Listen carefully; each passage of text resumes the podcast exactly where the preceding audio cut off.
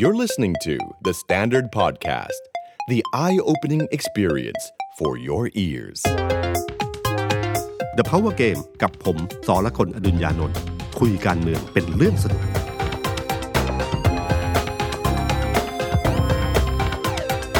สวัสดีครับ ผมสอละคนอดุญญานนท์ สวัสดีครับ ผมเอกธนกรวงปัญญา บรรณาธิการข่าวในประเทศของ The Standard ครับ สวัสดีพี่ตุ้มแล้วก็สวัสดีคุณผู้ฟังนะครับ กลับมาเจอกันหลังสถานการณ์การเมืองที่เริ่มเปิดตัว เริ่มเปิดหน้ากันชัดขึ้น แล้วก็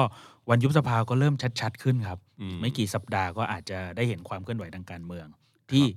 ชัดยิ่งขึ้นกว่าเดิม อย่างเมื่อเช้าเนี่ยครับพี่ตุ้มก็ก็ชัดขึ้นครับว่าคุณเศรษฐาทวีสินเปิดก็ตัวแล้วเปิดตัวแล้วแต่เปิดตัวไม่ได้ขยับเป็นข้าาแคนดิเดตนายกแต่ครับเปิดตัวขยับเข้ามา อีกนิดนึง ใช้คำว่า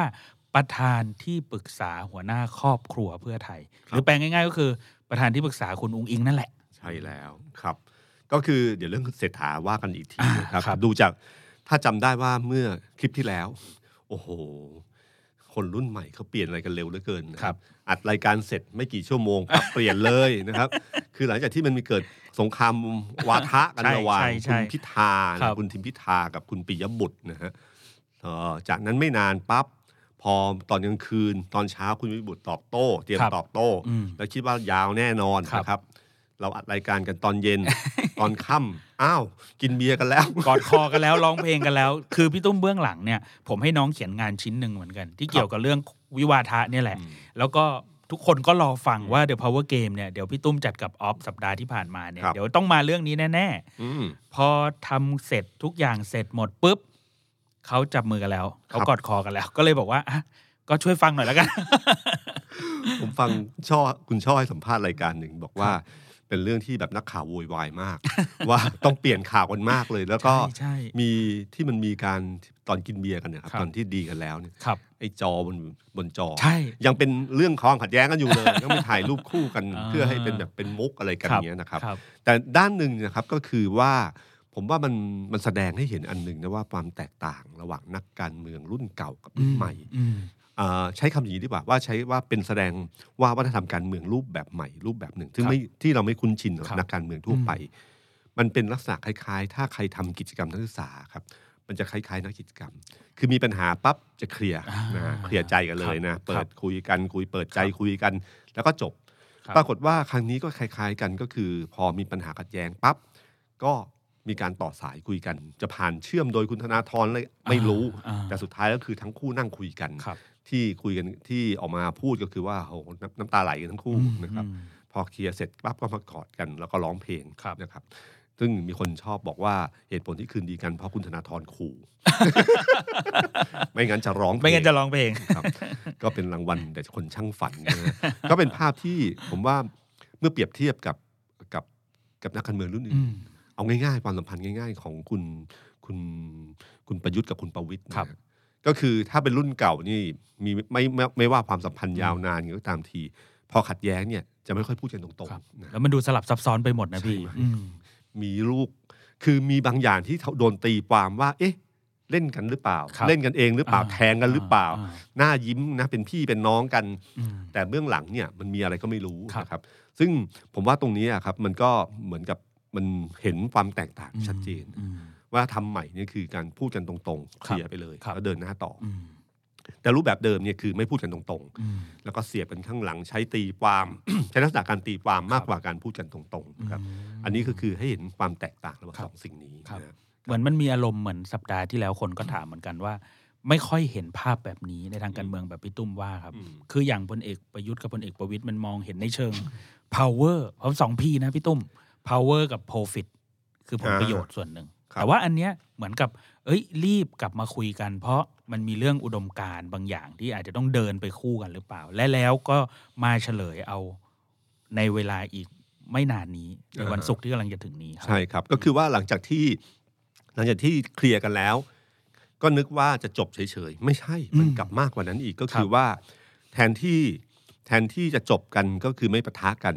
เหมือนกับว่าทั้งคู่รู้ว่าเป้าหมายใหญ่กว่า คือคือสังเกตนะครับว่ากองเชียร์เนี่ยจะรู้สึกผิดหวังที่ทะเลาะกันมากอ่าเพราะว่าครับรู้สึกว่ามันมีอะไรบางอย่างอืมที่บอกว่าประเทศจะเปลี่ยนจะเปลี่ยนประเทศครับเนี่ยครับมันมีเหมือนมีศัตรูตัวใหญ่อยู่อ่าแล้วอยู่อ่ามันอยู่ดีมาชกกันครับเองเนี่ยครับแต่คราวนี้พอเสร็จปั๊บเนี่ยกลายเป็นว่า วันนี้ก้าวไกลออกแล้วออกมาก็คือว่าเรื่องที่ว่าจะ อนาคตใหม่ก้าวไกลเพื่อประเทศไทยไม่เหมือนเดิมครับคือเป็นการปราศัยหาเสียงสุกร์นี้ที่ขอนแก่นอ่าแล้ววันเสาร์ที่ร้อยเอ็ดครับนะครับ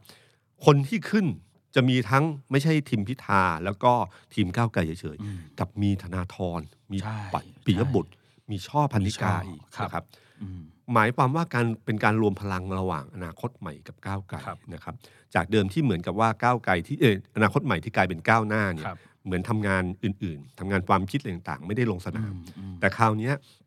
เข้ามาในฐานะของผู้ช่วยหาเสียงครับใช่ไหมฮะใช่ใช่ครับ ตามกฎหมายก็คือทำได้ หลายคนสงสัยเหมือนกันครับพี่ตุ้มว่าเอ๊ะคือไปเป็นภาพจำว่าอืมคุณธนาธรคุณปิยบุตรคุณช่อเนี่ยถูกตัดสิทธิ์ทางการเมืองครับยุ่งเกี่ยวกับทางการเมืองไม่ได้นะ อะไรอย่างเงี้ยแต่อาจารย์ปิยบุตรเคยอธิบายไว้แล้วว่า การเป็นผู้ช่วยในการหาเสียงพรรคการเมืองเนี่ยกฎหมายไม่ได้ห้ามครับครับอืมคล้ายๆ กับคุณนัทวุฒิใส่เกลือใช่ครับใช่ไหมครับก็โดนตัดสิทธิ์การใช้ๆกับคล้ายๆ กับคุณจตุพรเมื่ออ่ารอบที่เป็นพรรคเพื่อชาติใช่ครับก็เป็นกองเชียร์เพื่อชาติ ก็เป็นคนช่วยหาเสียงเหมือนกันครับ ตอนนั้น อืมอืม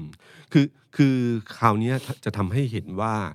เอ่อก้าวไกลเนี่ยกลายเป็นว่ามีมือปราศัยเยอะขึ้นอืมนะฮะอย่าลืมว่า ธนาธรปียบุตรช่อเนี่ยเคยเป็นแม่เหล็กในเมื่อครั้งอนาคตใหม่ใช่ใช่ที่ไปแล้วมีคนหนุ่มสาวรอคอยโอ้ยฟ้ารักพ่อตอนนั้นเราจำใช่ไหมได้ครับเลยครับมคือครั้งเนี้ยก็จะเป็นอีกครั้งหนึ่งอืมที่พอเขาเข้ามาเป็นเวทีปราศัย มันทำให้บนเวทีปราศัยมันเต็มไปด้วยดาวเยอะครับแล้วในช่วงที่ผ่านมาของสภาผู้แทนราษฎรในการที่อภิปรายไม่วางใจครับนะครับ อภิปรายแต่ละครั้งอืมพรรคก้าวไกลทำงานได้ค่อนข้างดีมาก แล้วทำให้เกิดดาวสภาเยอะมากครับไม่ว่าจะเป็น รังสิมันโรมอืมใช่ไหมฮะแล้วจะมีใครอะมี เมื่อวานเนี้ยคุณธนาธรโพสต์เฟซครับพี่ตุ้มครับแล้วก็พูดถึงเนี่ยแต่ละคนที่อ่าเป็นสมาชิกใช่ครับพักว่าผ่านการทำงานอะไรมาบ้าง แล้วก็มีดาวสภาเกิดขึ้นแบบคุณวิโรธอืคุณมนัทชาบุญชัยอินสวัสดิ์คุณลังสิมันโลมอะไรครับเงี้ยครับแล้วก็รวมไปถึงหมอเก่งด้วย คุณอืมอมรัตน์โชคประมิตรกุลอะไรครับเงี้ยคุณเบญจาแสงจันทร์อืมครับนี่คือกลุ่มคนที่กลายเป็นที่เวทีปราศัยที่มันจะ เข้มข้นมากครับเต็มไปด้วยดาวสภาที่เคยเห็นอยู่ในสภา อืม จะเป็นปราศัยหาเสียงนะครับเอ่อแต่ปัญหาใหญ่ของพรรคก้าวไกลก็คงจะอยู่เหมือนเดิม ก็คือว่ามันมีดาวสภาที่สามารถพูดให้ชนชั้นกลาง ให้คนรุ่นใหม่ฟังเข้าใจ แต่ขณะเดียวกันจะต้องหามือคนหนึ่งที่จะสื่อสารกับชาวบ้านทั่วๆไปอืนะครับ ม ไอ้ตรงนี้ยังเป็นยังเป็นปัญครับหาของพรรคก้าวไกลอยู่ เพื่อไทยเนี่ยด้านหนึ่งเนี่ยมีคุณเอ่อเขามีดาวสภาที่คนรอคอยฟัง ครับอยู่ไม่กี่คนนะครับ นะครับ มีคุณนัทวุฒิคนหนึ่งอ๋อแล้วก็มีคุณจาตุรนต์ครับคุณสุทิน สุทินคลังแสงเออสุสุทินคลังแสงนะครับ แล้วมีเนี่ยประมาณคเนี้ยรูครับมานิตครูมานิดอ่าแล้วแล้วก็มีคุณอดิศรเพียงเกตใช่ไหมครับคุณอดิศรเป็นมีอยู่มาสักคือคือเป็นคนกลุ่มนี้ซึ่งเป็นคนที่สื่อสารกับชาวบ้านได้ดีครับ อย่างคุณอดิศรเนี่ยอืมโอ้สื่อสารชาวบ้าน คุณสุครับทินครับโดยเฉพาะคุณนัทวุฒิอืมคุณนัทวุฒินี่กลายเป็นส่วนสำคัญที่ในการหาเสียงของพรรคเพื่อไทยมาก เขามีส่วนผสมระหว่างเนื้อหานะคครัรับบเนื้อหาที่เข้มข้นอืมและภาษาชาวบ้าน และก็อารมณ์ขันอืมแถมบางจังหวะขยี้ร้องไห้ได้ด้วยนะครับอืมทำเอาคุณอุ้งอิงกับคุณโอ๊กน้ำตาซึมได้ที่เชียงใหม่ที่เชียงใหม่ครับนะฮะก็นี่คือสิ่งหนึ่งที่มีความแตกต่างอยู่แล้วก้าวไกลคงหาจุดเนี้ยให้ต้องหาจุดนี้ให้เจอครับไม่นั้นเขาจะได้ฐานเสียงใหญ่ ๆ อยู่ในเขตหัวเมือง ผมผมกำลังนึกอย่างนี้ด้วยครับพี่ตุ้มเหมือนรวมไทยสร้างชาติเอง ก็มีพยายามมีมือนี้ก็คือคุณไตรลงค์ส่วนคีรี ก่อนเริ่มเวทีเนี่ยทุกเวทีเลยครับอืมคุณไตรลงค์จะเป็นคนปราศัยเปิดเวทีก่อนด้วยภาษาชาวบ้านครับด้วยสไตล์ความเป็นคุณไตรลงค์ที่คุณนัทวุฒิเองก็ยอมรับว่านี่คือครูของเขาคนหนึ่งที่คนหนึ่งที่ในทางการเมืองหรือในทางการปราศัยที่เขาดูแล้วก็มีภาพจำมาตลอดเหมือนกัน ครับ คุณไตรลงค์แต่ก่อนเป็นคนที่ปราศัยแล้วมีอารมณ์ขันนะฮะแล้วก็มีลูกลูกแบบ แพรวๆอะครับคมคายมากนะครับ แต่วันที่โคราชอ่ารู้รู้สึกจะมีปัญหานิดนึงครับนะครับ วันวันที่โคราชปราศัยไปแล้วก็กลายเป็นว่านอกเหนือจะพูดผิดเรื่องของชื่อพักครับกลายเป็นไทยรักไทยแล้วก็ชิบหายแล้วกูเนี่ยอ่าจำได้เลยนะครับครับก็กลายเป็นมุกมุกที่มันโดนมาเล่นครับนะที่คุณนัทวุฒิบอกว่าเป็นครั้งเดียวที่เขาจะขอพูดถึงคุณไตรลงค์ก็คือว่ามันแย่งอาชีพเขาขอหน้าใช้ที่สิทธิ์เขาประท้คือวงติดประท้วงเนี่ยครับเออก็คือคุณไตรลงค์เนี่ยก็ ก็เป็นครั้งครั้งครั้งที่น่าจะถือว่าเป็นครั้งที่ปราศัยไม่ไม่ค่อยโดนเท่าไหร่นะคครัรับบเพราะเมื่อเทียบกับตอนช่วงของที่ปราศัยที่ชุมพรอืมที่อะไรต่างๆเนี่ยค่อนข้างเข้มข้นกว่านะครับ คุณไตรลงค์ครั้งนี้เนี่ยคุณไตรลงค์ก็คุยกับลูกล่าสุดครับเมื่อคืนครับเนอะใช่ก็บอกว่ายอมรับว่าเขาเสียสมาธิอ่าเพราะว่าพาเขาไปสี่ห้าจุด ขึ้นบนเวทีมันเลยขาดสมาธิอะไรก็ไปครับต่อไปขอไม่ไปนะอยู่รออ่ารอบนเวทีปราศัยอย่างเดียวครับอะไรเงี้ยนะครับ ก็นี่คือภาพที่เกิดขึ้นฉะนั้นบนเวทีปราศัยเรื่องนี้จะเป็นเรื่องหนึ่งนะครับที่พอถึงเวทีปราศัยที่เกิดเอ่อที่เอ่อมีการปราศัยตามจุดต่าง ๆ ของครับพรรคเนี่ยนะครับครับขุนพลบนเวทีอะจะเป็นตัวสำคัญมากนะครับที่จะเรียกคะแนนอะไรต่างๆเนี่ยครับฉะนั้นการที่ก้าวไกลได้ได้ทางคุณธนาธรได้คุณจันทร์ปิยบุตรได้ช่อกลับมาเนี่ยนะครับ น่าจะมีผลอืมนะครับทำให้สามารถขยายวงในเวทีปราศัยได้มากขึ้นอืมคือไม่ต้องจำกัด เขาสามารถกระจายคนได้ครับไม่จำเป็นที่ต้องต้องอืมคนเดียวเออทั้งหกคนมาอยู่อืมเวทีเดียว สลับเวทีอะไรพวกนี้ครับได้เยอะมากขึ้นกว่าเดิม แล้วที่ขอนแก่นเนี่ยเขาเมื่อครั้งที่แล้วเขาเคยมีสสเขตด้วยครับครับที่ได้จากเขตเมืองหน่อยในแถวมหาวิทยาลัยขอนแก่นครับซึ่งคนเนี้ยก็ย้ายข้างไปแล้วอืมย้ายอืมพักไปแล้วด้วยครับ อืมคราวนี้น่าจับตานะครับว่าครับพอเขาได้สามคนนี้มาผมเชื่อว่าทำให้เกมของก้าวไกลเนี่ย คะแนนก้าวไกลน่าจะดีขึ้นเขาบอกว่ามี big surprise ด้วยนะพี่ตุ้มคือในผมก็ไม่แน่ใจเหมือนกันเขาส่งข่าวให้สื่อบอกว่าไอการไปปราศัยที่ขอนแก่นเนี่ยจะมี big surpriseทะเลาะกันอีกครั้งหนึงป่ะหรือว่า big surprise ก็คือสามคนนี้ผมก็ไม่แน่ใจเหมือนกันครับอ๋อออาจจะอาจจะมีแบบเอ่อแกนนำที่อาจจะเคยเป็นผู้ชุมนุมหรืออะไรอย่างเงี้ยครับคือก็เปิดตัวทำงานกับอืมก้าวไกลอยู่เหมือนกันอืมนะก็รอจับตาดูครับครับ อืมแต่ผมว่าตอนนี้เรื่องหนึ่งที่มีการ กลายเป็นเรื่องที่ไม่ใช่การเมืองเพียวครับๆแต่แย่งซีนการเมืองได้เยอะแล้วก็มีผลกระทบค่อนข้างสูง คือกรณีของคุณชูวิทย์กมลวิสิทธิ์โอ้ครับครับ คุณชูวิทย์เหนื่อยนะครับพี่หลายสัปดาห์ที่ผ่านมา คือที่ผ่านมาเนี่ย ผมอาจจะไม่ได้เกี่ยวข้องกับข่าวคุณชูวิทย์มากนักครับเพราะว่าเป็นแนวอาชญากรรมนะพี่อืมเป็นแนวแบบว่าทุนจีนมั่งอะไรมั่ง หรือการพูดเรื่องพนันออนไลน์ ทีเนี้ยพอวกเข้ามาการเมืองปุ๊บเหนื่อยสองเท่า ครับทั้งต้องตามการเมืองแล้วต้องไปไล่ย้อนกลับด้วยว่าที่มาที่ไปมันคืออะไรครับอืมคือคุณชชูวิทย์เนี่ยก็เป็นที่รู้กันอยู่แล้วนะครับ ว่าโอเคเขามีภาพลักษณ์ของคือเขามีอยู่ช่วงหนึ่งที่เขาเป็นนักการเมืองใช่ไหมอืมก่อนหน้านั้นพอโดนเรื่องคดีเป็นเจ้าพ่ออาบอบนวดอะไรครับซึ่งคนทุกครัคบนรู้กันดีอืมแล้วพอถึงวันหนึ่งเขาเป็นนักการเมืองครับลงสมัครผู้ว่ากทมก็ได้เสียงเยอะนะอ่าได้ครัมาบสองสามแสนแล้วก็เคยไปอยู่พักชาติไทยอยู่พักหนึ่งนะครับอืมแล้วก็มีปัญหาออกมาติดคุก จนสุดท้ายมาเป็นสื่อครับทำรายการอยู่ที่ไทยอืมไทยรัฐทีวีอืมอยู่พักหนึ่งแล้วก็ออกมาครับแล้วก็กลายเป็นใช้เพจของเขาเนี่ยเป็นตัวอ่าอ่าในการในการสื่อสารครับนะครับความคิดเห็นต่างๆ วิพากษ์วิจารณ์รัฐบาลอะไรอย่างเงี้ยคครัรับบจนมาไฮไลท์ของเขาเกิดขึ้นในช่วงเวลาไม่นานนี้นะครับตั้งแต่ตอนกรณีของตู้ห่าวครับที่เขาปูดเรื่องนี้ขึ้นมา พร้อมด้วยหลักฐานที่ผมว่าลึกที่สุด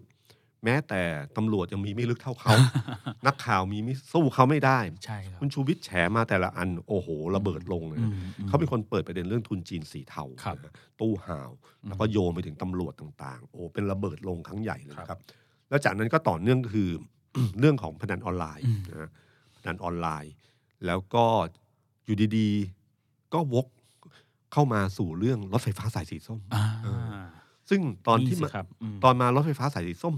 คนก็งงนิดหนึ่งว่าเอ๊ะมันอืมมันไม่เกี่ยวกับคือกลิ่นที่มันต่อเนื่องระหว่างอ่าทุนสีทุนจีนสีเทาพนันออนไลน์อ่าคนรู้สึกว่ามันเรื่องเดียวกันครับมันเรื่องใกล้เคียงกันครับคือเป็นปัญหาความทำผิดกฎหมายอืมเรื่องตำรวจเรื่องต่างๆเนี่ยนะครับ แต่พอมันเป็นรถไฟฟ้าสายสีส้ม คนก็งงนิดหนึ่งเอ๊ะมันเกี่ยวอะไรกับเรื่องนี้บ้าง มายังไงมายังไงนะฮะแล้วก็คุณชูวิทย์ก็เริ่มแฉเรื่องรถไฟฟ้าสายสีส้มครับพูดถึงกรณีของศาลปกครองตัดจะตัดสินเรื่องคะแนนเท่าไหร่เท่าไหร่อืมซึ่งวันนี้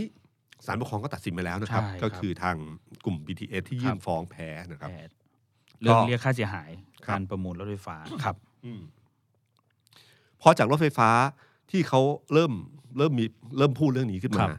ก็โดยตอบโต้โดยคุณศักดิ์สยามอืม นะฮะก็พูดถึงเรื่อง คือคุณชูวิทย์พูดถึงเหตุผลที่เหมือนกับการล็อกสเปค ครับ แล้วก็พูดถึงเงินสามหมื่นล้าน อ่าเข้าบัญชีที่สิงคโปร์อืมนะครับ คุณศักดิ์สยามก็มาตอบโต้เรื่องนี้นะครับ แล้วก็พูดถึงคุณชูวิทย์เนี่ยนะเหมือนกับว่าเอ๊ะลืมล้างหน้าลืมอะไรนะอ่าอ่า คุณชูวิทย์ก็เอาเลยนะครับเอาเลย จากนั้นก็มา แปรงสีฟันเอ่ยอะไรใช่เอ่ยครับ โอ้โหแกแกเป็นเจ้าพ่ออีเวนต์เรื่องนี้จริง ๆ นะครับ ใช่ครับ ยุคหนึ่งสมัยหนึ่งหาเสียงแกเคยเอาตัวเงินตัวดองอะไรมาปล่อยโอ้โหแก คือคุณสุดยชูอดวิทย์เป็นคนที่เข้าใจสื่อออืม เขาบอกว่าตอนสมัยก่อนที่ยังออนไลน์ยังไม่ค่อยเท่าไหร่นะคครัรับบตอนที่ทีวีอืม แกรู้ว่าทีวีมีเวลากี่วิอืมเออมีเวลาข่าวข่าวถึงมันกี่วิครับนะครับ แล้วสิ่งที่ต้องต้องการไม่ใช่ต้องการแค่เสียง ต้องการแค่ภาพด้วยอืมฉันจะมีภาพแบบถือค้อนใหญ่ ๆ อะไรของเขานะครับครับที่เป็นภาพที่สามารถเออใช่ใช่ใช่ใช่เป็นภาพนิ่งครับแล้วก็เป็นภาพเคลื่อนไหวได้นะครับที่จะแล้วทุบป้อมตำรวจที่จะอะไรในเวลาใช่ครันั้บนครับพอบเยอะพอบเยอะพอบเยอะครับ แล้วก็พอมาครั้งนี้ก็เช่นเดียวกันนะครับครับพอบก็จะมีแบบล้างหน้าล้างอะไรต่างๆเนี่ยนะครับอ่จากเรื่องของรถไฟฟ้า ก็ลามมาสู่สู่เรื่องกัญชาครับนะฮะลามมาสู่เรื่องกัญชาอืมแล้วก็เริ่มโยงไปถึงคุณอนุทินครับนะครับอืมเอ่อปรากฏว่าก็โดนคุณอนุทินตอบโต้อืมว่าไม่รู้ว่าไม่พอใจเรื่องของเอ่อเรื่องของ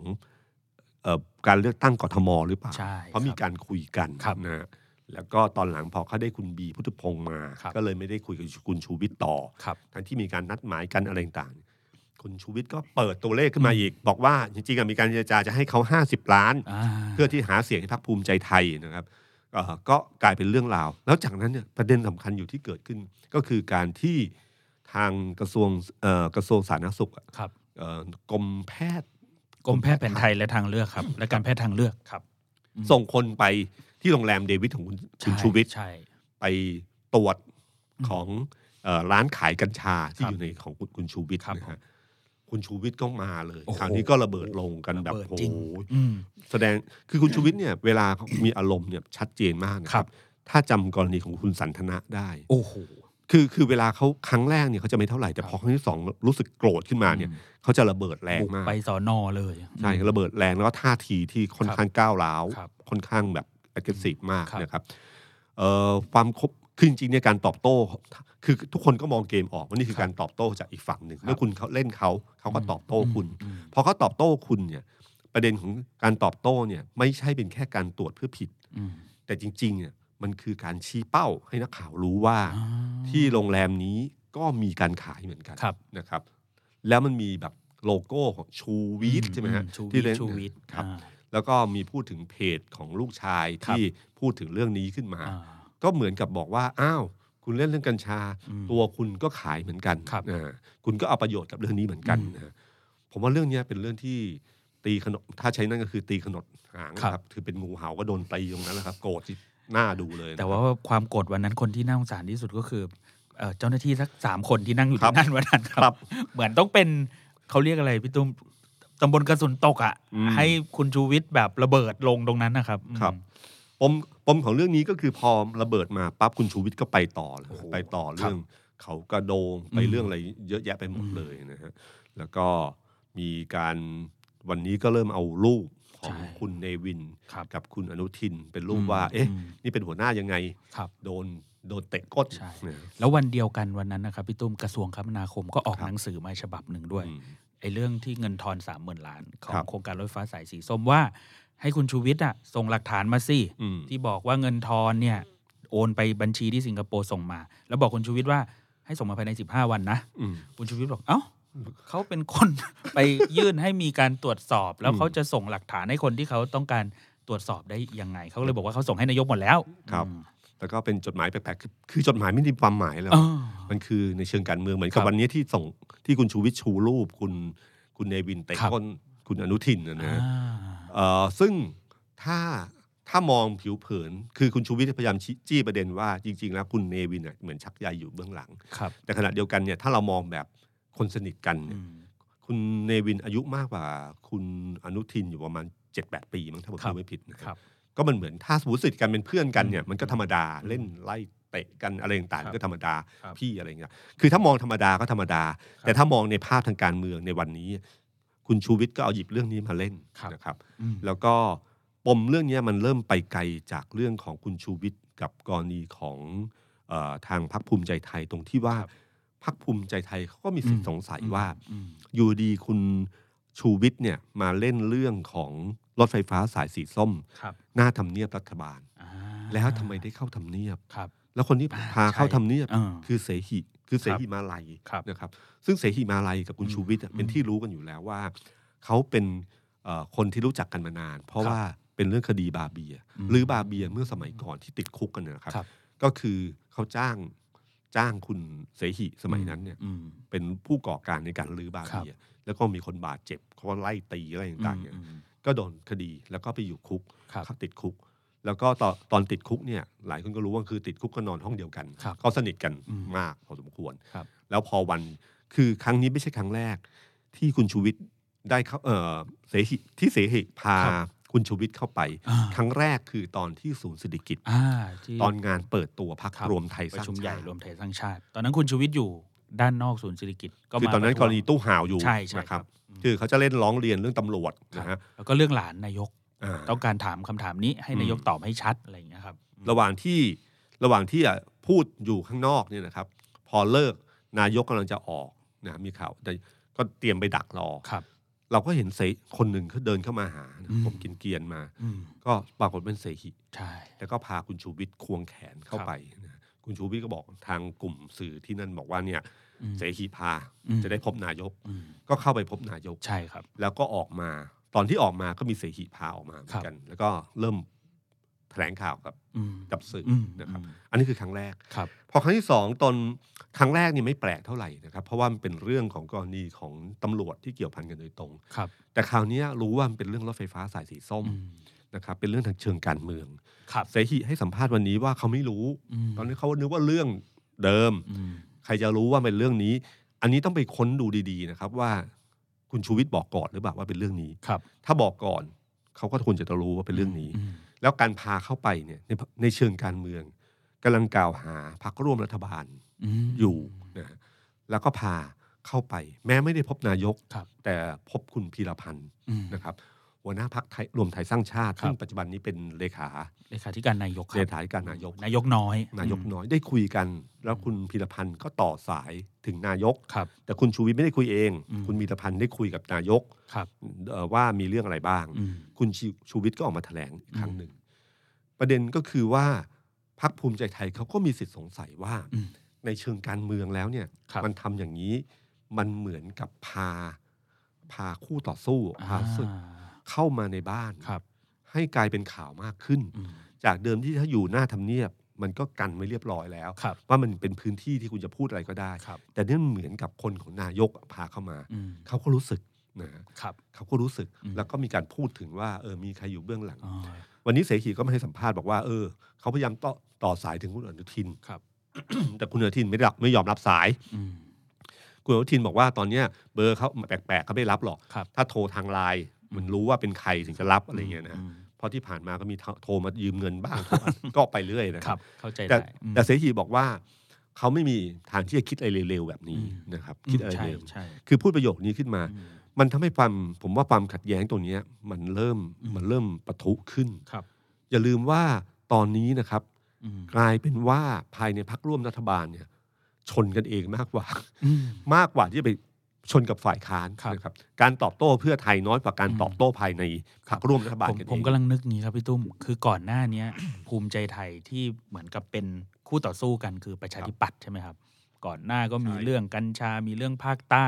มีเรื่องราชสีห์อะไรกับหนูอะไรเงี้ยอยู่ดีๆวันนี้ เอ๊ะประชาธิปัตย์ก็เหมือนเฟดเฟดถอยถอยๆไปย้ายพงย้ายพักอะไรหายไปบ้าง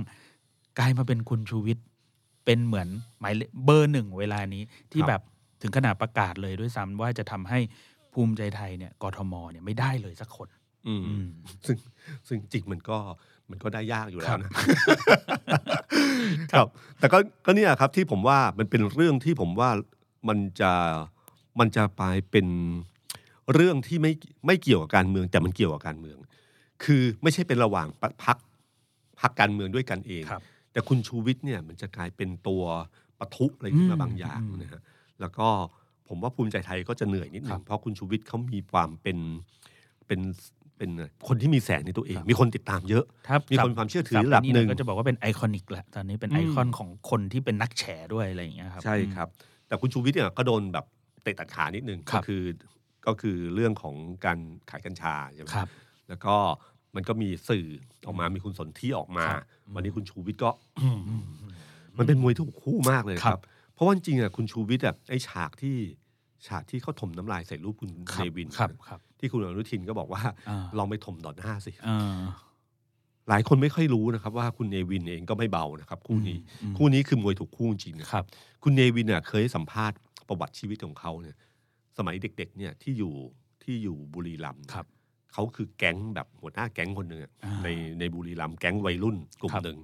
เขาบอกว่าตอนนั้นก็แบบโอ้โห ก็ตีรันฟันแทงอยู่พอสมควร สุดฤทธิ์สุดเดชเลย พอสมควรทีเดียวเลยนะครับ แล้วก็พอวะจุดเปลี่ยนของเขาก็คือว่าวันหนึ่งเนี่ย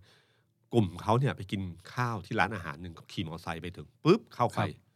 ปรากฏว่าคนเช็คบินหนีหมดเลย เช็คบินออกจากห้องจากร้านเลยอืมอืมอืมเขาเริ่มรู้สึกว่าตัวเขามันเป็นอะไรบางอ่าอย่างแล้วก็จะเป็นจุดเปลี่ยนที่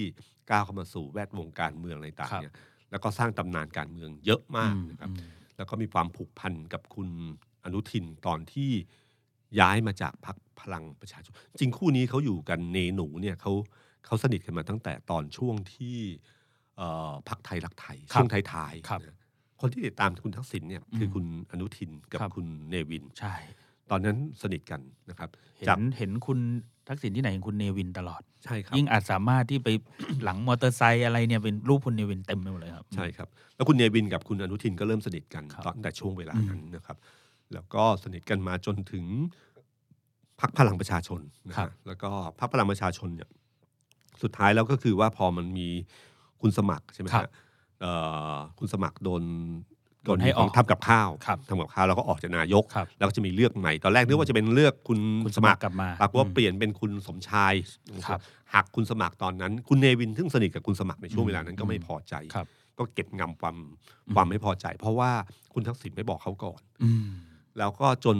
เออพอถึงถึงจุดหนึ่งเนี่ยพักพลังประชาชนโดนยุบอืมคุณเนวินก็ยกกลุ่มหนึ่งออกมาครับเขาใช้จังหวะตรงที่คุณชวรัตน์ชาญวีรกุลอ่าคุณพ่อคุณอนุทินเนี่ยเป็นรองนายกครับที่รักษาการใช่ ซึ่งตอนนั้นเนี่ย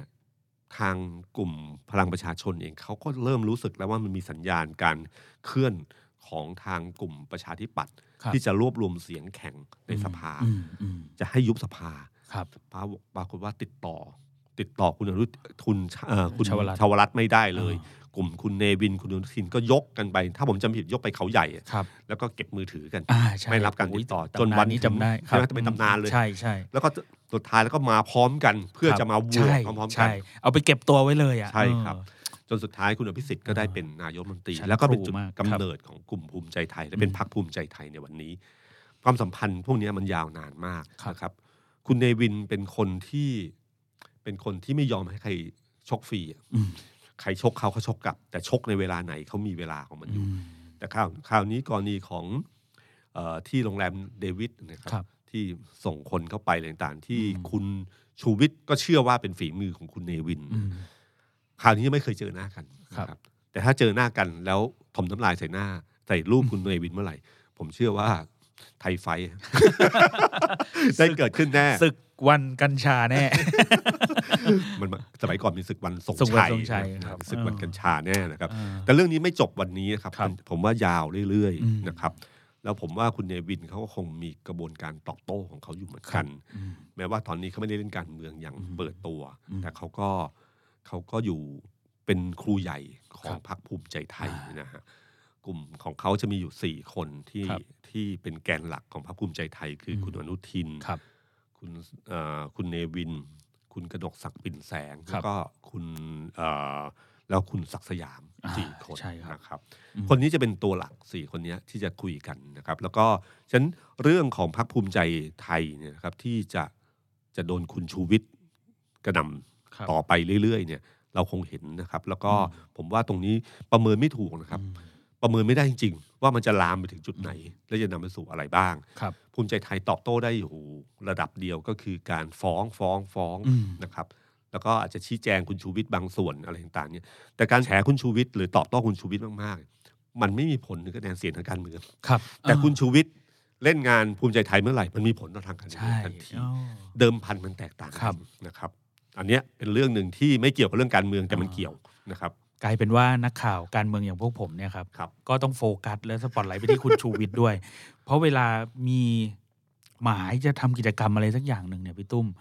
คือบางทีไม่ได้บอกว่าเรื่องอะไรครับแต่ถ้าพลาดหรือไม่มอนิเตอร์เนี่ยอาจจะหลุด ก็กลายเป็นอะงานที่เพิ่มขึ้นมาให้เราในช่วงการเลือกตั้งที่ ซึ่งผมอยากรู้ใล้จะเหมือนกันว่า คลิปของคุณชูวิทย์เนี่ยหรือ ไลฟ์ของคุณชูวิทย์ของสำนักข่าวต่างครับ ๆ คนดูเยอะแค่ไหน เยอะมากครับพี่ เยอะมากใช่ไหม อย่างอย่างอย่างของ Standard เนี่ยบางทีคุณชูวิทย์ไม่ได้มานะครับแต่เราพูดถึงว่ามีประเด็นเกี่ยวกับคุณชูวิทย์เนี่ยโอ้โหก็ครับ เรียกว่าอันเป็นหลักหมื่นวิวขั้นต่ำอืม ยังไงก็แสนวิวทะลุไปอยู่แล้วครับ หรือว่าช่วงสดๆเนี่ยมีคนเข้ามาดูเป็นหมื่นเหมือนกันครับ มีใช่ไหมมีเพราะว่าครับผมผมผมว่าตรงเนี้ยเป็นเรื่องสำคัญ เพราะว่ามันเป็นสีสันในการติดตามครับแต่คุณชูวิทย์ตอนหลังเนี่ยผมรู้สึกว่าเขาแรงขึ้นเรื่อยอืมๆแล้วก็แรงกับสื่อครับมีท่าทีที่เวลาโดนสื่อถามหรืออะไรเงี้ยอืมตอบโต้แรงมากครับซึ่งผมไม่รู้ว่ามันจะมีผลอะไรบ้างขนาดไหนนะครับอืม แต่ถ้าไลฟ์ของคุณชูวิทย์และท่าทีของคุณชูวิทย์ยังมีเพียงสีสันเรื่อยอืมๆน้ำหนักของเรื่องไม่เพิ่มขึ้นเนี่ยอืมก็จะทำให้ความนิยมหรือการติดตามมันก็จะน้อยลงครับนะครับ แต่ถ้าเขายังแฉไปเรื่อยๆ แล้วมีข้อมูลอืมใหม่เรื่อย ๆ คุณชูวิทย์เนี่ยเป็นคนเก่งมากนะครับในครับการวางจังหวะมของข่าว เขาไม่ปล่อยหมด เขาใช่ขยักแล้วค่อยๆ ปล่อยใช่เพื่อเลี้ยงข่าวกระแสครับเพราะเขารู้ว่าถ้าปล่อยหมดเนี่ยมันก็คือครั้งเดียวครับแต่ถ้าขยักแล้วปล่อยไปเรื่อยๆเนี่ย มันจะเป็นข่าวถ้าในภาษาข่าวคือเป็นข่าวชุดอะครับคือเราวางแผนข่าวว่าเราจะวางข่าวนี้อ่าถ้าเป็นข่าวเดียวของเราอ่าเราจะลากยังไงเนี่ยนนักข่าวรุ่นเก่าๆเนี่ยก็เขาจะวางไว้เลยครับว่าเปิดประเด็นนี้แล้วเปิดประเด็นนี้ เปิดประเด็นนี้คนจะตามต่อ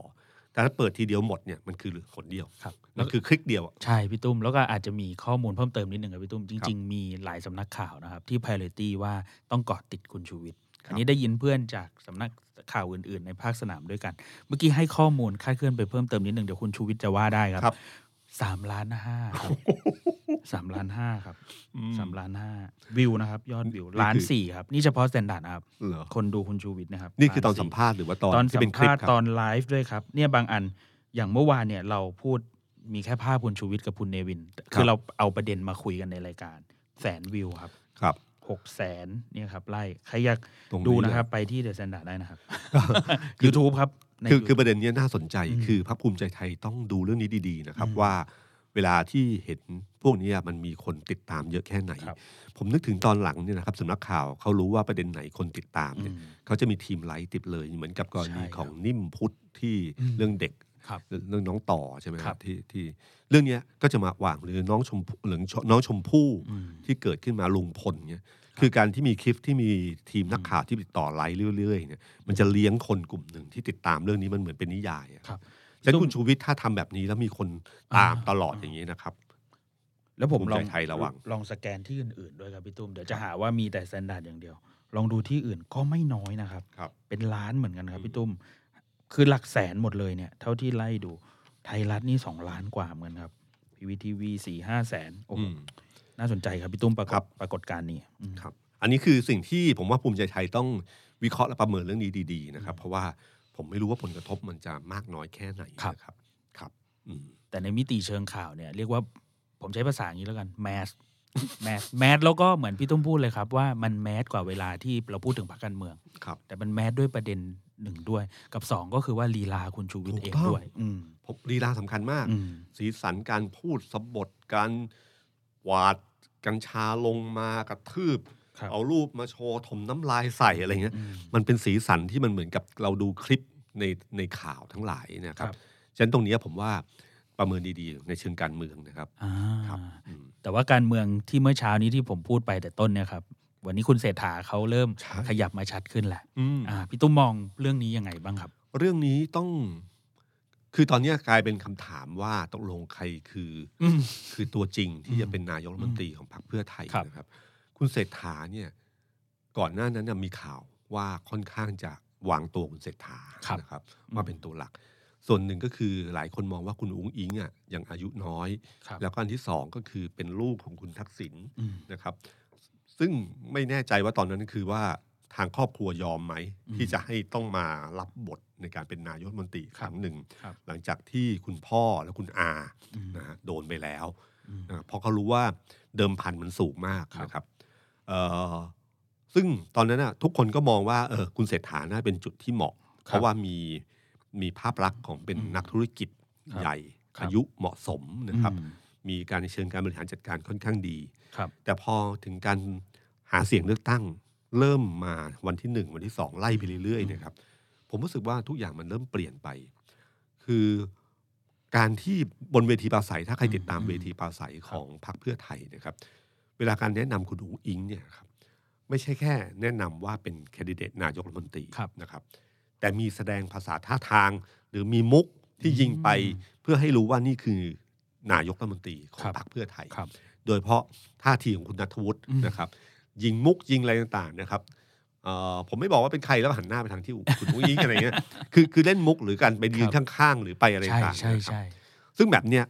ผมว่ามันเป็น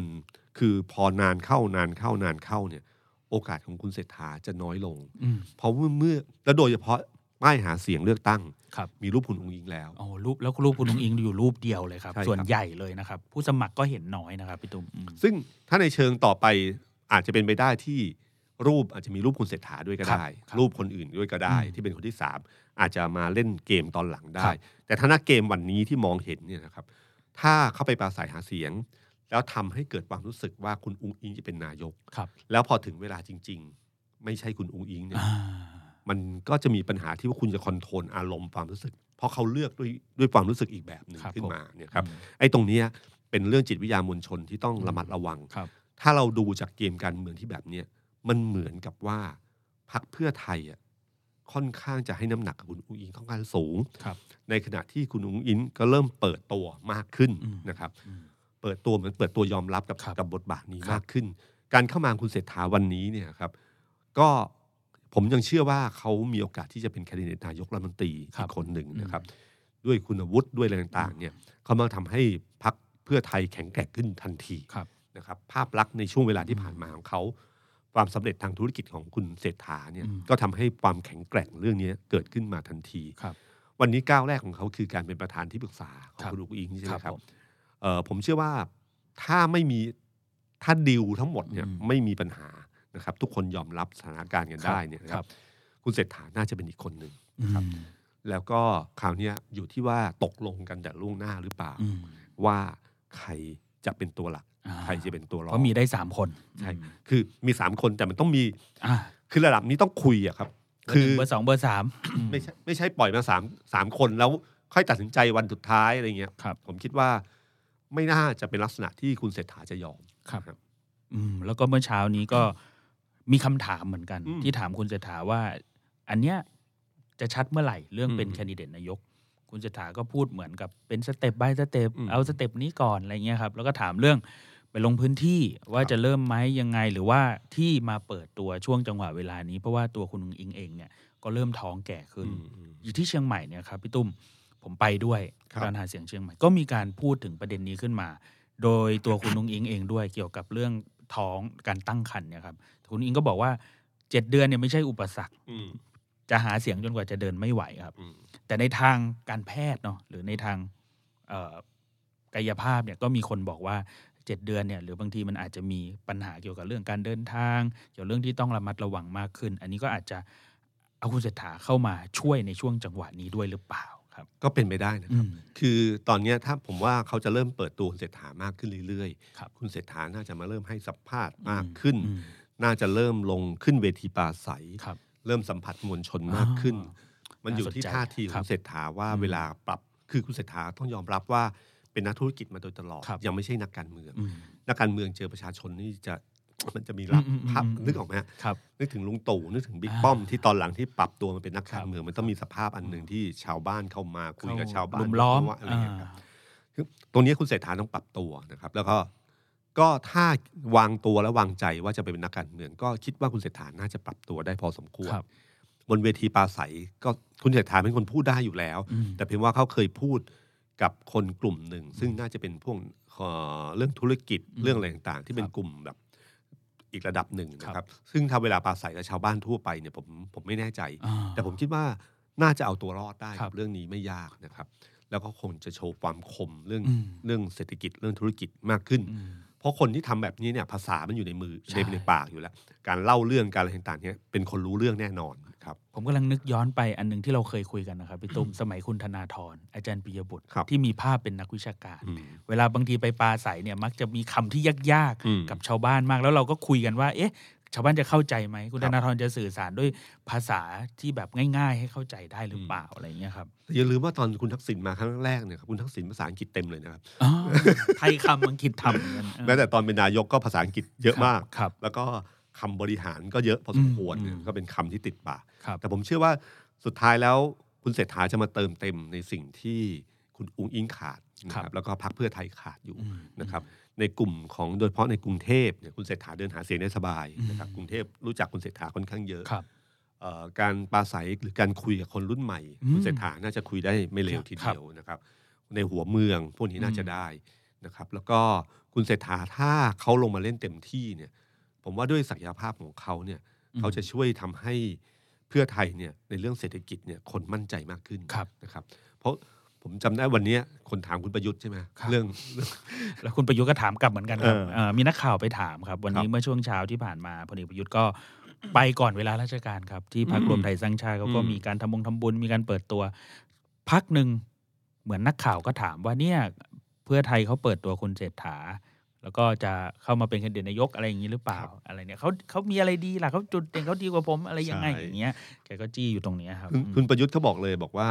ทีมเศรษฐกิจอะของตัวเขามีแต่ไม่ให้อ่าไม่ให้เอ่ยชื่อเท่านั้นเองอ๋อนะครับอ้าวแล้วเอ๊ะมันต้องไม่เอ่ยเหรอพี่เออเขาบอกว่าเขาเขามีแต่ไม่ให้เอ่ยชื่อเท่านั้นเองนะครับ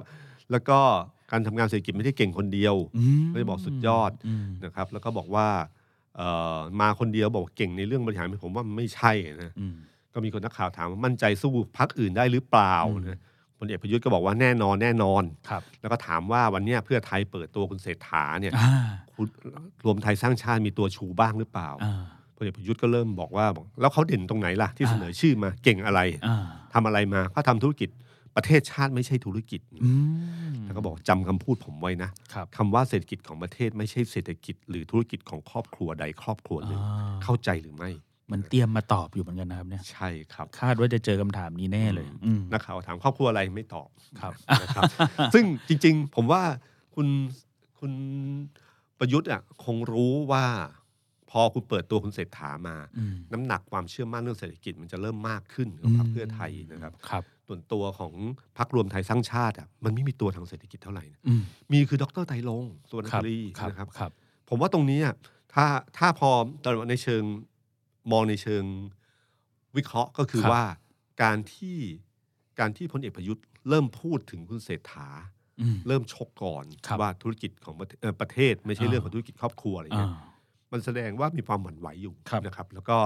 บางทีอืมถ้าถามว่าคุณเศรษฐาเก่งแค่ไหนเนี่ยฮะครับผมว่าถามที่คนคนในวงการดูก็ได้ครับ ถามคุณสุพัฒน์พงศ์ก็ได้ ครับถามคนที่แบบอยู่ในเรื่องเศรษฐกิจว่าเขาเป็นยังไงบ้างนะครับ อืม หรือถ้าลองถามคนใกล้ ๆ ตัว หรือให้ทีมงานลองถามคนอื่น ๆ ดูว่าระหว่างคุณเศรษฐาคุณเอกพลเอกประยุทธ์เนี่ยใครเก่งเรื่องเศรษฐกิจกว่ากันอุ๊ยให้ชาวบ้านตอบอะไรครับเงี้ยนะครับ หรือคุณเศรษฐาคุณไตรลงค์เนี่ยอ่าคิดว่าใครเก่งเรื่องเศรษฐกิจมากกว่ากันอ่า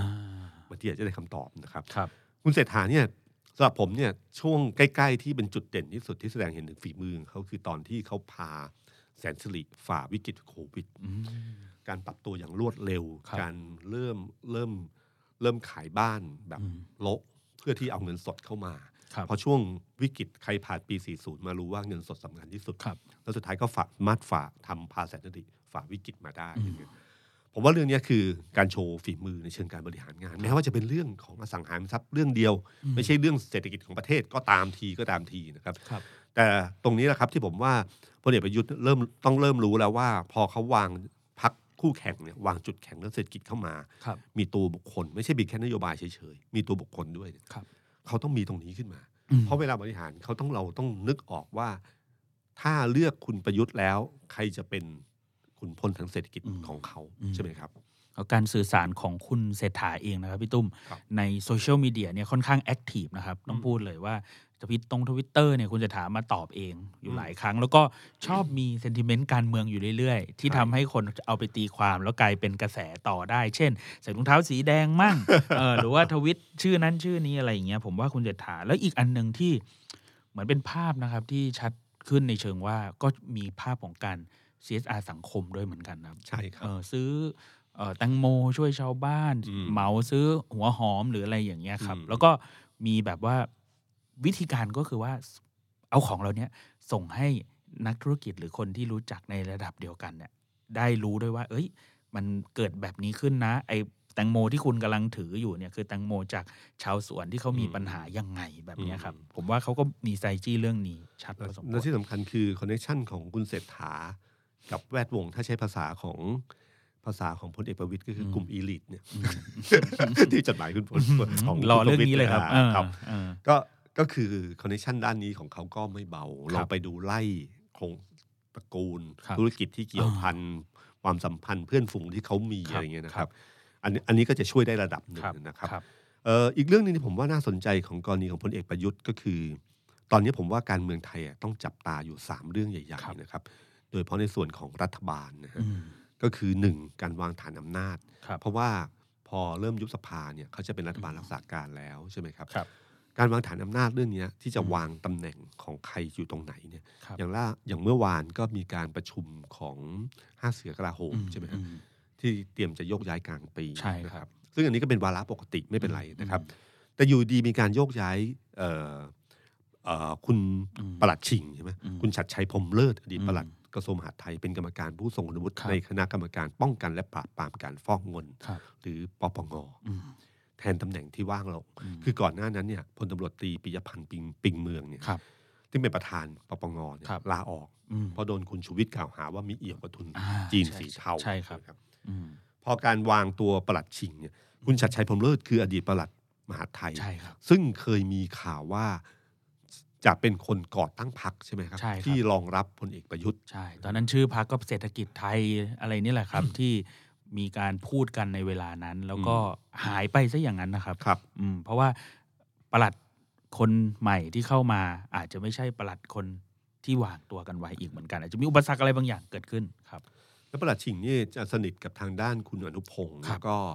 เอ่อเป็นคนที่พลเอกประวิตยเอ้ยพลเอกประยุทธ์เนี่ยให้ความไว้วางใจนะครับมีข่าวว่าในวอลลุ่มอะไรต่างๆ ตอนนี้ก็รู้สึกอยู่อ่ามีมีส่วนอยู่ด้วยมีส่นนะครับมีส่วนสำคัญครับพี่ตุ้มแล้วก็ เป็นประหลัดที่ไม่พูดเยอะครับครับ หมายถึงว่าถ้าเกิดผมถ้าผมทำข่าวมาเนี่ย จะไม่เห็นประหลัดจริงให้สัมภาษณ์สักเท่าไหร่ ครับตลอดการเป็น แต่ว่าถ้าเทียบกับประหลัดคนปัจจุบันแล้วเนี่ยก็จะต่างกันเลยครับ อืม วิธีการในการสื่อสารกับสื่อ คือรัฐมนตรีมาก่อนอ่าแต่ประหลัดคนปัจจุบันอาจจะเป็นตัวของตัวเองอืม อ่ารัฐมนตรียังไงไม่รู้อ่า ครับฉะนั้นตรงนี้การวางตัวปปงอืมปปงเนี่ยสำคัญมากนะครับครับเกี่ยวกับเรื่องตรวจสอบเรื่องการฟอกเงินครับ การพวกอะไรเงี้ยครับ ซึ่งการวางตัวคนที่ไว้วางใจอยู่ตำแหน่งนี้อืมก่อนที่จะยุบสภา มันมีความหมายอยู่ เช่นเดียวกับ กรณีที่มีการเด้งพลเรือตรีสมเกียรติผลประยูนอืมเสเลขาสอปตครับไปเป็นผู้ทรงคุณวุฒิทั้งทั้งๆที่ท่านเนี่ยกำลังจะเกษียณใช่กันยานี้ใช่ใช่ครับ แล้วก็นั่งเก้าอี้นี้มาสี่ปีแล้วอืมอยู่ดีๆ แทนที่จะรอให้เกษียณไปเดือนกันยาอืมกับมีการโยกย้ายไป แล้วก็เตรียมวางคนใหม่ มาแทน ซึ่งครับคนใหม่เนี่ยไม่รู้ว่าเป็นใครครับแล้วไม่รู้ว่าเหตุผลนี้คืออะไรอืมถ้าเหตุผลหนึ่งคือการวางตำแหน่งคนใหม่เอ่อช่วงเวลานี้แล้วมีตำแหน่งที่ยังไม่คือคือไม่ใช่เกษียณกันยาเนี่ยนะฮะคือสมมติผมเกษียณกันยาเนี่ยพอกันยาปั๊บรัฐบาลใหม่ ซึ่งอืมสมมติว่าพลเอกประยุทธ์ไม่ได้เป็นเนี่ยครับก็จะมีคนมาวางตำแหน่งนี้แทนครับว่าจะวางเป็นใครอืมฉะนั้นถ้าวางสอบเลขาสอบตคนใหม่เนี่ยเป็นคนที่มีอายุราชการอีกสองปีสามปีอืม การโยกย้ายคนคนนี้มันก็ยากลำบากขึ้นครัมาบอีกนิดหนึ่งอืมใช่ไหมครับ ไม่ใช่ครบวาระแล้วก็โยกย้ายอืมฉะนั้นอยู่ดีๆวางขึ้นมา ผมไม่รู้ว่ามีปมปมปัญหาความขัดแย้งอะไรหรือเปล่าครับหรือเป็นเรื่องการที่จะวางตัวคนใหม่ คือตำแหน่งพวกนี้บางทีเราโยกโยกมาจากทหารโยกมาจากอะไรเงี้ยครับเวลาที่ตำแหน่งมันตันอืมหรือคนบางคนมีอยู่สิบมีอยู่ไว้วางใจอยู่เจ็ดตำแหน่งมีครับห้าครับอีกสองจะไปไหนครับอันนี้หรือเปล่าอ่านะครับห รือไม่แน่ก็มีอีกกระแสหนึ่งเหมือนกันครับ ที่ถูกมองว่าเป็นคนของใครหรือเปล่า เป็นคนอืมของพลเอกประวิตยไหมหรือ๋อว่าใช่คนนี้เขาสนิทอ่พลเอกประวิตยใช่ไหมครับ ในสามจังหวัดชายแดนภาคใต้เนี่ยหน่วยงานเนี้เรียกว่าเป็นหน่วยงานหลัก ทั้งเรื่องอืงมบประมาณทั้งเรื่องการบริหารจัดการ เรื่องความมั่นคงไม่ว่าเรื่องอะไรก็แล้ว แต่ครับก็ต้องผ่านหน่วยงานนี้ แล้วก็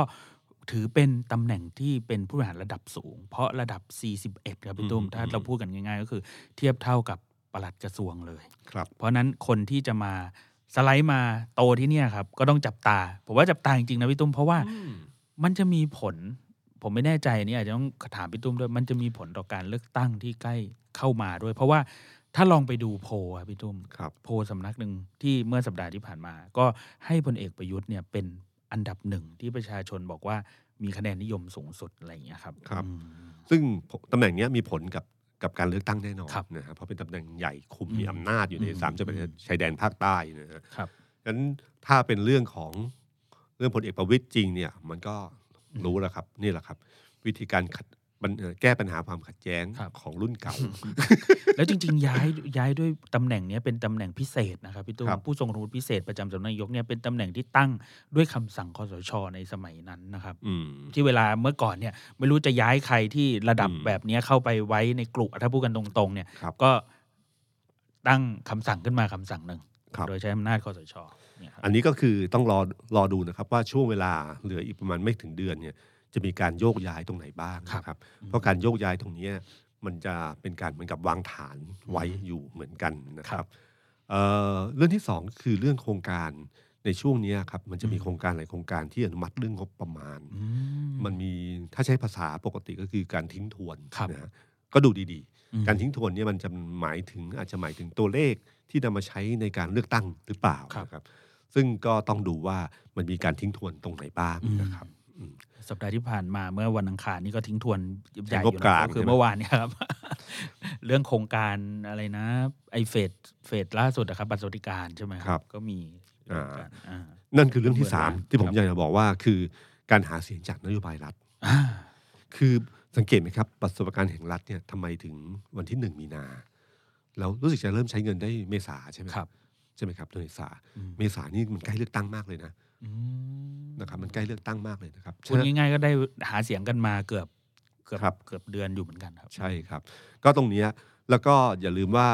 การทิ้งทวนเอ้ยไม่ใช่การหาเสียงจากนโยบายของรัฐเนี่ยมันคือการใช้งบประมาณของรัฐเนี่ยอัดฉีดตรงจุดไหนครับแล้วก็สามารถนำไปหาเสียงได้อืมโดยไม่ต้องใช้เงินในกระเป๋าตัวเองนะครับอืมพอใช้อำนาจที่มีอยู่ในการทำให้เกิดสิ่งเหล่านี้ขึ้นมาครับนะครับเอ่ออย่างบัตรสวัสดิการแห่งรัฐเนี่ย ตอนนี้รู้สึกประมาณสัก 200 300 บาทใช่ไหมครับครับ นอกเหนือจากสวัสดิการอื่นๆ แต่มีอืมเงินที่ไปซื้อของได้อยู่ประมาณครับนี้ ล่าสุดก็คือทางพักพลังประชารัฐเนี่ยเขาเล่นตัวเลข 700 ใช่ไหมใช่ครับ คือปรับตัวเลขจากครับ300 ประมาณเนี้ยครับครับเป็นครับ700นะครับซึ่งก็ใช้เป็นจุดในการหาเสียงอืมแล้วใช้กลยุทธ์ในเชิงตัวเลขก็คือครับพักเพื่อไทยใช้ตัวเลข 600 ก็คือค่าแรงขั้นต่ำปี 70 ใช่ไหมคครัรับบทางนี้ก็ใช้ตัวเลข 700 ก็คือบัตรสวัสดิการแห่งรัฐนะคครัรับบ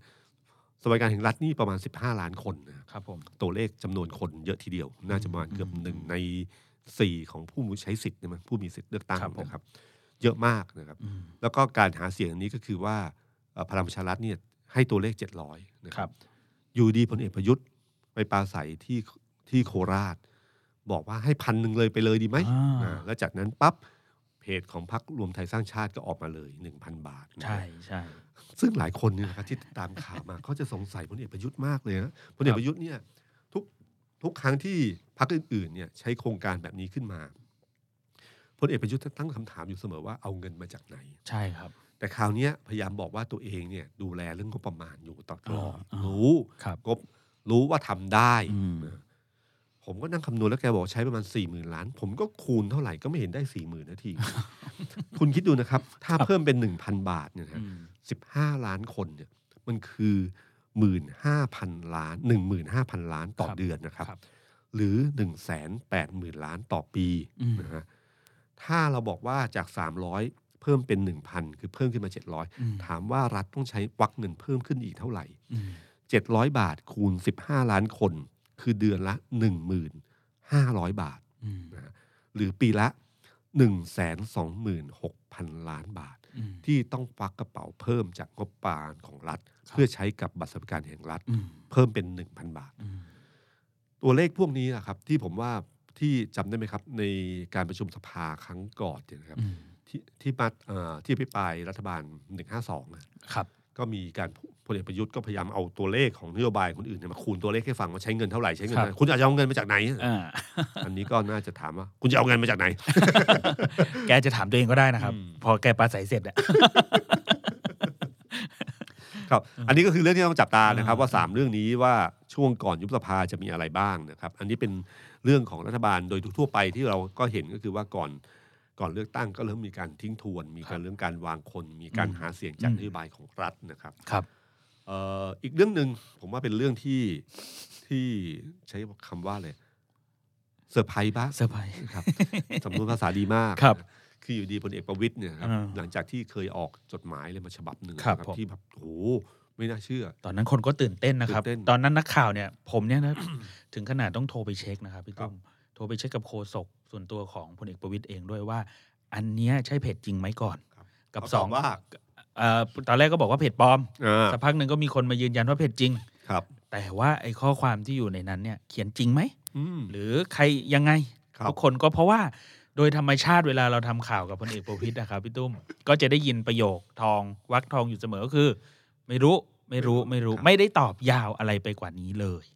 หลายปีที่ผ่านมาด้วยนะครับพี่ตุ้มไม่ใช่แค่ที่เราเห็นเห็นๆกันอืมหรือเวลาเขาพูดยาวๆพลเอกประวิตยพูดยาวๆ เราก็จะไม่เห็นสำนวนแบบนี้ครับอยู่ในการอืมการพูดอืมคือบางทีคนเขียนหนังสือคนพูดเนี่ยบางทีภาษาสำนวนมันจะคล้ายๆกันอ่าหรือมีเขาอะไรบางอย่างครับนะแต่นี่ไม่มีเลยนะครับครับซึ่งล่าสุด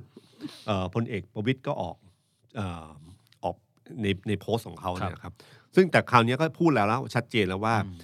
แม้เอ่อผมไม่ได้เขียนเองตามติทหารเนี่ย อืมทำไมเป็นพบทบเขาจะมีทีมเสครับทีมเสก็จะร่างมาให้ แต่ทุกข้อความในเนี้ยผมตรวจดูแล้วอืก็หมายความว่าไม่ว่าคุณจะใช้สำนวนอะไรพูดอะไรมา นี่คือสิ่งที่ผมตรวจทานแล้วว่าเป็นจุดยืนของผมอืมเออมันอย่างนี้ได้ได้ใช่ไหมพี่ ได้ได้ได้ได้ได้คนะรับครับอืมได้ครับได้ครับ คือเหมือนเหมือนแถลงการของพักอ่าหัวหน้าพักก็ไม่ต้องแถลงเองไม่ต้องไม่ต้องเขียนเองนะครับ แต่ก็บอกบอกว่าทั้งหมดนี่คือจุดยืนของเขาอืมอืมฉะนั้นเอาสิ่งเหล่านี้เลยอืมซึ่งจุดยืนของเขาเนี่ย มันเป็นสิ่งที่เราจะอยู่ที่ว่าเราเชื่อหรือไม่ ว่าอันนี้อะคือความจริงครับ มันเหมือนนักการเมืองเวลาพูดอะไรก็ตามที ต่อให้สำนวนเป็นเขาพูดเองก็ตามทีอืมแต่ก็ไม่รู้ว่าจริงหรือไม่จริงครับ เช่นเดียวกัน อันนี้มันเหมือนกับจุดยืนต่อสาธารณะที่เขาพูดไปอืมแต่มันอยู่ที่ความเชื่อว่าจริงหรือไม่จริงครับนะฮะอืมแต่ประเด็นที่เขียนมาคมนะฮะครับคมมากใช่ใช่ไหมคมจนเรานั่นแหละครับ ก็นำพาไปสู่ความสงสัย แต่พออ่านอ่านไปจนจบ เอ้า อย่างไรก็ตามเนื้อหาของจดหมายทุกฉบับที่จะเกิดขึ้น ผ่านการตรวจทานจากผมแล้ว และผมขอรับผิดชอบทุกตัวอักษรอืมมันเหมือนอารมณ์มันแบบเหมือนเรารู้สึกว่าอ่าไม่ได้เขียนเองอะพี่ตุ้มครับแต่ตอนอ่านมันมีความคมมันมีประโยคบางอย่างที่รู้สึกว่ามันสื่อสารได้คมขนาดนี้เลยเหรออืมในฐานะคนเขียนหนังสือก็คือครับใช้ภาษาได้ดีมากอืมเล่าเรื่องได้ดีมากว่าครับจริงเป็นความขัดแย้งระหว่างสองจุด จุดหนึ่งคือคนกลุ่มหนึ่งที่เรียกว่าคุณคนกลุ่มอีลิทเนี่ย ครับคือจะเป็นคนที่ไม่พอใจอืมพฤติกรรมของนักการเมือง ไม่ค่อยเชื่อถือครับนะครับ แล้วก็ความไม่เชื่อถือนี่ก็ลามไปสู่และความเข้าใจประชาธิปไตยอืมและความรู้ความสามารถประชาชนในการเลือกนักการเมืองครับเหมือนว่านักเอ่อประชาชนน่ะเลือกนักการเมืองที่ที่ไม่ดีเข้ามาอืมนะฮะอืมไอ้ความไม่เชื่อมั่นเหล่านี้ทำให้เกิดการหยุดประชาธิปไตยเพื่อปฏิรูปหรือปฏิวัติกันใหม่ครับหวังแก้ไขให้ดีขึ้นนะฮะอืมแกก็บอกว่าเนี่ยกลุ่มเนี้ยเขาก็หวังดี แต่วิธีการเขาคิด เขาคิดอีกแบบหนึ่งครับ แล้วคนเป็นเรื่องที่น่าเสียดายยิ่งว่าคนที่ประสบความสำเร็จในการใช้ความรู้ความสามารถเหล่านี้ ไม่มีโอกาสเข้ามาช่วยประเทศชาติในช่วงที่ระบบการเมืองจัดสรรเข้ามามีอำนาจบริหารตามโควต้าจำนวนสสที่เลือกขึ้นมานะครับมีแต่เพียงช่วงเดียวคือช่วงที่รัฐบาลมาจากอำนาจพิเศษ ใช้ภาษาเพราะอืมก็คือมาจากการรับประหารเนยครับครับ การรับเอ่อเขาบอกว่าเนี่ยนี่คือความคิดช่วงแรกของเขานะครับ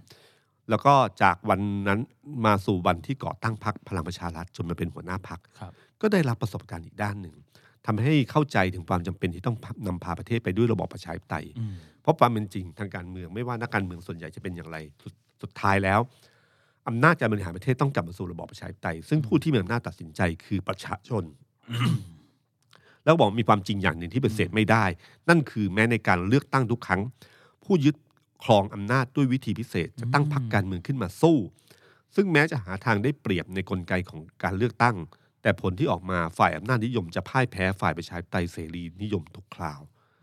โอ้ยคำนี้คำแบบ คือมันกลายเป็นว่าเฮ้ยอืมแปลแปลว่ายอมรับว่าครับ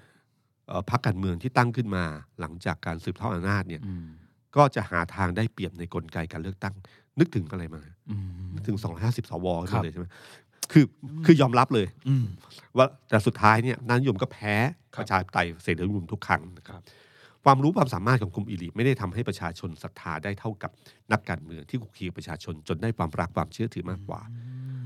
ประเด็นที่ผมว่าคมมากคืออันนี้เขาบอกว่านี่คือต้นตอปัญหาที่สร้างความขัดแย้ง ขยายเป็นความแตกแยกระหว่างฝ่ายอำนาจนิยม และฝ่ายเสรีนิยม ที่หาจุดลงตัวร่วมกันไม่ได้ เพราะพยายามหาทางให้ฝ่ายตัวเองชนะอย่างเด็ดขาด ทำลายอีกฝ่ายให้สูญสิ้น คือหมายถึงว่าตัวเองชนะร้อยเปอร์เซ็นต์แล้วถูกทำลายไม่ได้มีหมายถึงการอยู่ร่วมกันครับนะฮะซึ่งอันเนี้ยเป็นอุปสรรคของประเทศอะไรเงี้ยแล้วก็พูดยาวปุ๊บมาครับ แล้วก็เพื่อจะนำไปสู่ประโยคสำคัญก็คือบอกว่า ชี้ให้เห็นถึงว่าเรามีความจำเป็นต้องก้าวข้ามความขัดแย้งครับ ทั้งหมดทั้งมวลเนี่ยคือการวางตำแหน่งสินค้าของพลังประชารัฐที่ อันนี้เป็นคำอธิบายว่าตำตำแหน่งที่เขาพยายามพูดถึงเรื่องก้าวข้ามความขัดแย้งมาจากด้วยเหตุผลอันนี้ครับถ้าเรามองในเชิงการวางตำแหน่งสินค้าเนี่ยนะครับ ก็คือถ้าพรรคเพื่อไทยวางในจุดของฝั่งซ้ายคือฝั่งฝั่งซ้ายเนี่ยนะครับ แล้วก็เรียกเสียงว่าถ้าจะชนะ 250 สว ต้องแลนด์สไลด์เท่านั้นอืมนะครับพลเอกประยุทธ์ก็ไปยืนอยู่ขวาสุดอืม ว่าถ้าต้องการต่อสู้กับคุณทักษิณต้องการไม่ชอบพรรคเพื่อไทยอืมมีผมคนเดียวเท่านั้นที่จะอยู่ในฝ่ายอนุอนุรักษ์นิยมที่จะเป็นตัวแทนได้ ให้อนุรักษ์นิยมอนุรักษ์นิยมทั้งหมดมายืนอยู่ตรงฝั่งนี้อืมพลเอกประวิตยก็คือหาตำแหน่งสินค้าว่ายืนอยู่ตรงกลางว่าอืมไอ้แบบคิดแบบนี้ประเทศมันถึงแย่อ่าก้าวข้ามความขัดแย้งดีกว่า โดยพลเอกประวิตยครับครับ